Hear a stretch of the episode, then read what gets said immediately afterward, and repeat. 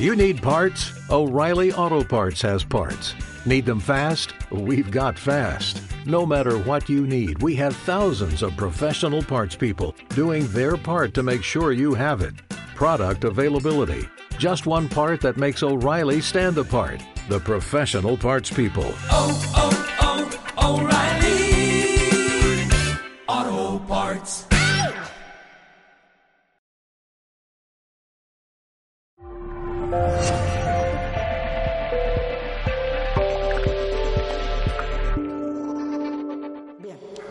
¿Qué es Ho'oponopono?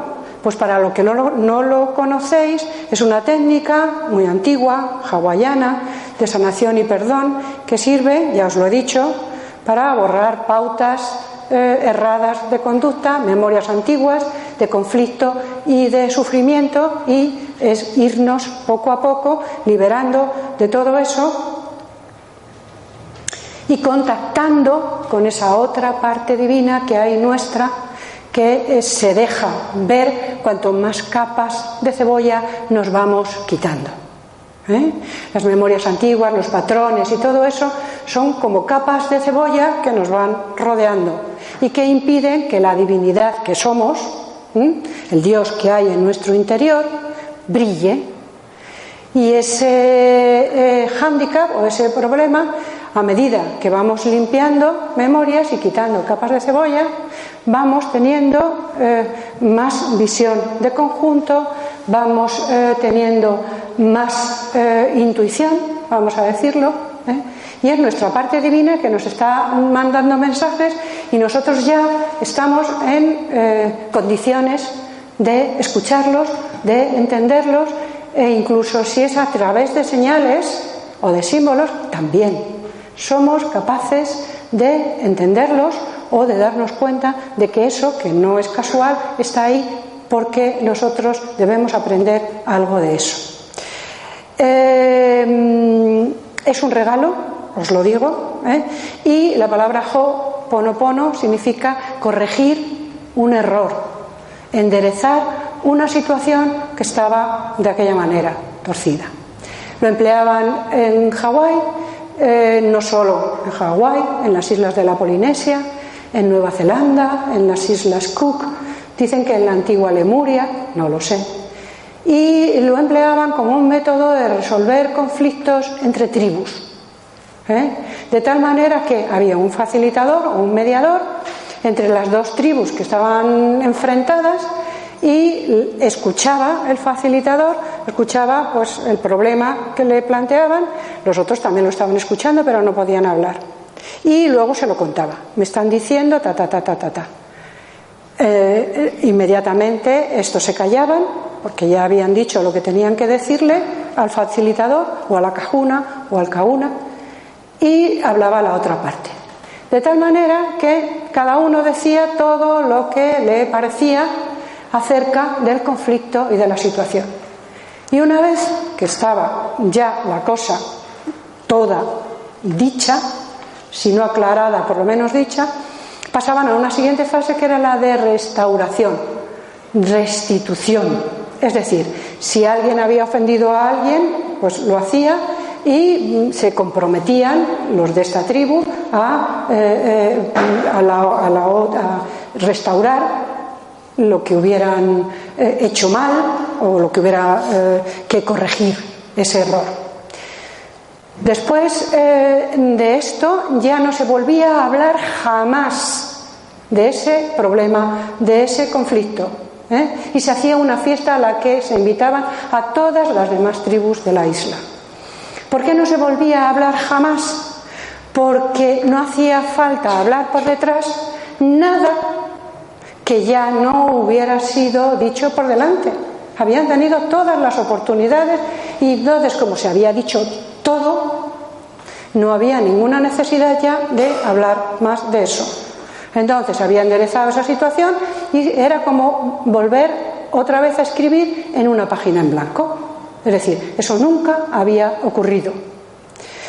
Eh, es bueno eh, eh, esto hacerlo en una isla, por ejemplo, pues porque yo que voy mucho a Las Palmas os comentaré que el, el, problema es que las islas son muy endogámicas, es decir, que si regañan entre ellos no pueden irse a Barcelona, como nosotros, bueno, o a Vigo, en fin, no sé, cada uno donde le apetezca ir.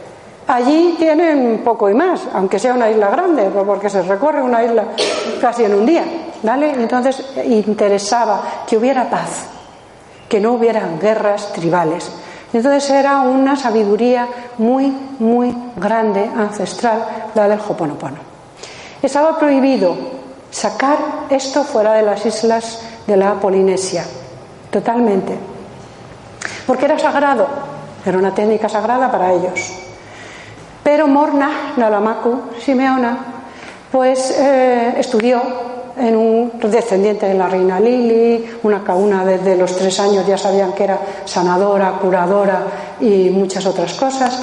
Se estudió en un colegio eh, católico, con lo cual tenía una mezcla ahí entre sus creencias ancestrales, las católicas, ella, bueno, estaba encantada y enamorada de la figura del Cristo, de Jesús el Cristo, y eh, también eh, conoció a, Edgar Cayce, Cayce, el profeta dormido, y hizo una especie de sincretismo o de mezcla entre Oriente y Occidente. Eh, Kauna que lo sacaba, Kauna que se moría, porque había como una especie de maldición de esas raras, de los vudús y de las no sé qué. Esa mujer lo sacó y no murió. ¿Por qué? Porque probablemente sus poderes espirituales eran más que los de los magos que la hubieran querido mm, eliminar. Es decir, era una gran figura. La dieron no sé qué premios, este y lo otro. Se marchó a eh, Estados Unidos tras haber estado en Alemania y allí eh, hizo los Pacific Seminars, no del mar Pacífico, sino de uno encontrar la paz dentro. Y mm, eh, eh, uno de sus alumnos fue el doctor Hewlett, que es el que lo trajo ya más a Occidente, junto con el doctor Joe Vitale. Hizo una serie de experimentos, yo os voy a mandar, si me escribís documentación sobre Hoponopono y libros para que continuéis vosotros mismos vuestra tarea, yo eh, mando tarea para casa. Tenéis una ventaja y es que como no nos veamos otra vez, yo no os hago evaluación y no digo, ah, suspendida, ah, aprobado. No. Pero yo creo que el, proceso de aprendizaje eh, no pasa solo por venir a un aula y escuchar algo que alguien te cuenta, sino, segundo, eso es lo primero, segundo, que tú lo compruebes. Y tercero, que tú luego estés interesada en eh, seguir informándote, leyéndote y practicando. Hasta ahí es donde yo os puedo decir eh, que no se aprende si no se practica, pero no esto, sino cualquier otra cosa. Lo mismo cocina, siempre lo digo. Nadie aprende a cocinar leyendo libros de cocina. Tienes que decir una, una pizca de sal. ¿Y qué será una pizca de sal? Esto, esto, cada uno luego tiene que ir a ensayo-error viendo efectivamente cómo lo aplica. Las bases yo os las voy a dar. Entonces eh, lo trajeron, ya os digo, a Occidente y habla fundamentalmente de la autoidentidad. Es decir, igual que una cauna hacía de mediadora entre una tribu y otra cuando estaban enfrentadas en un conflicto, ella, Morna Nalamaku, lo llamó de autoidentidad, porque ella vio que lo que estaba enfrentado en un conflicto, en una memoria de sufrimiento antigua, era en una persona misma todo eso. Entonces, en ella estaba la mediadora, en esa persona estaba la mediadora y estaba un conflicto relacionado con alguien u otra eh, tribu, en este caso otra parte tuya, ya sea tu familia o ya sea tú misma. Y no sé si sabía el gran avance que eso iba a suponer para Occidente. ¿Por qué? Porque eh, Occidente siempre está, eh, estamos acostumbrados a echar balones fuera, es decir, a no darte cuenta de que muchas veces las cosas están en ti.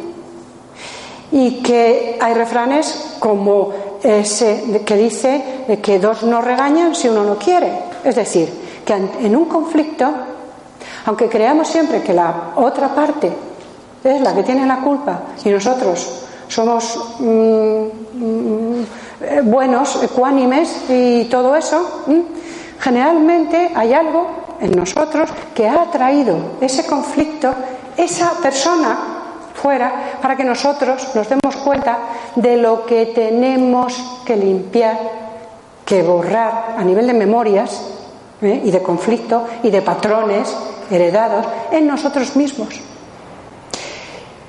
Y empieza Oriente a decir que tú no puedes cambiar a los de alrededor, que solo puedes cambiar tú. Pero, ah, milagro, si cambias tú y cambia tu actitud, cambia automáticamente el exterior.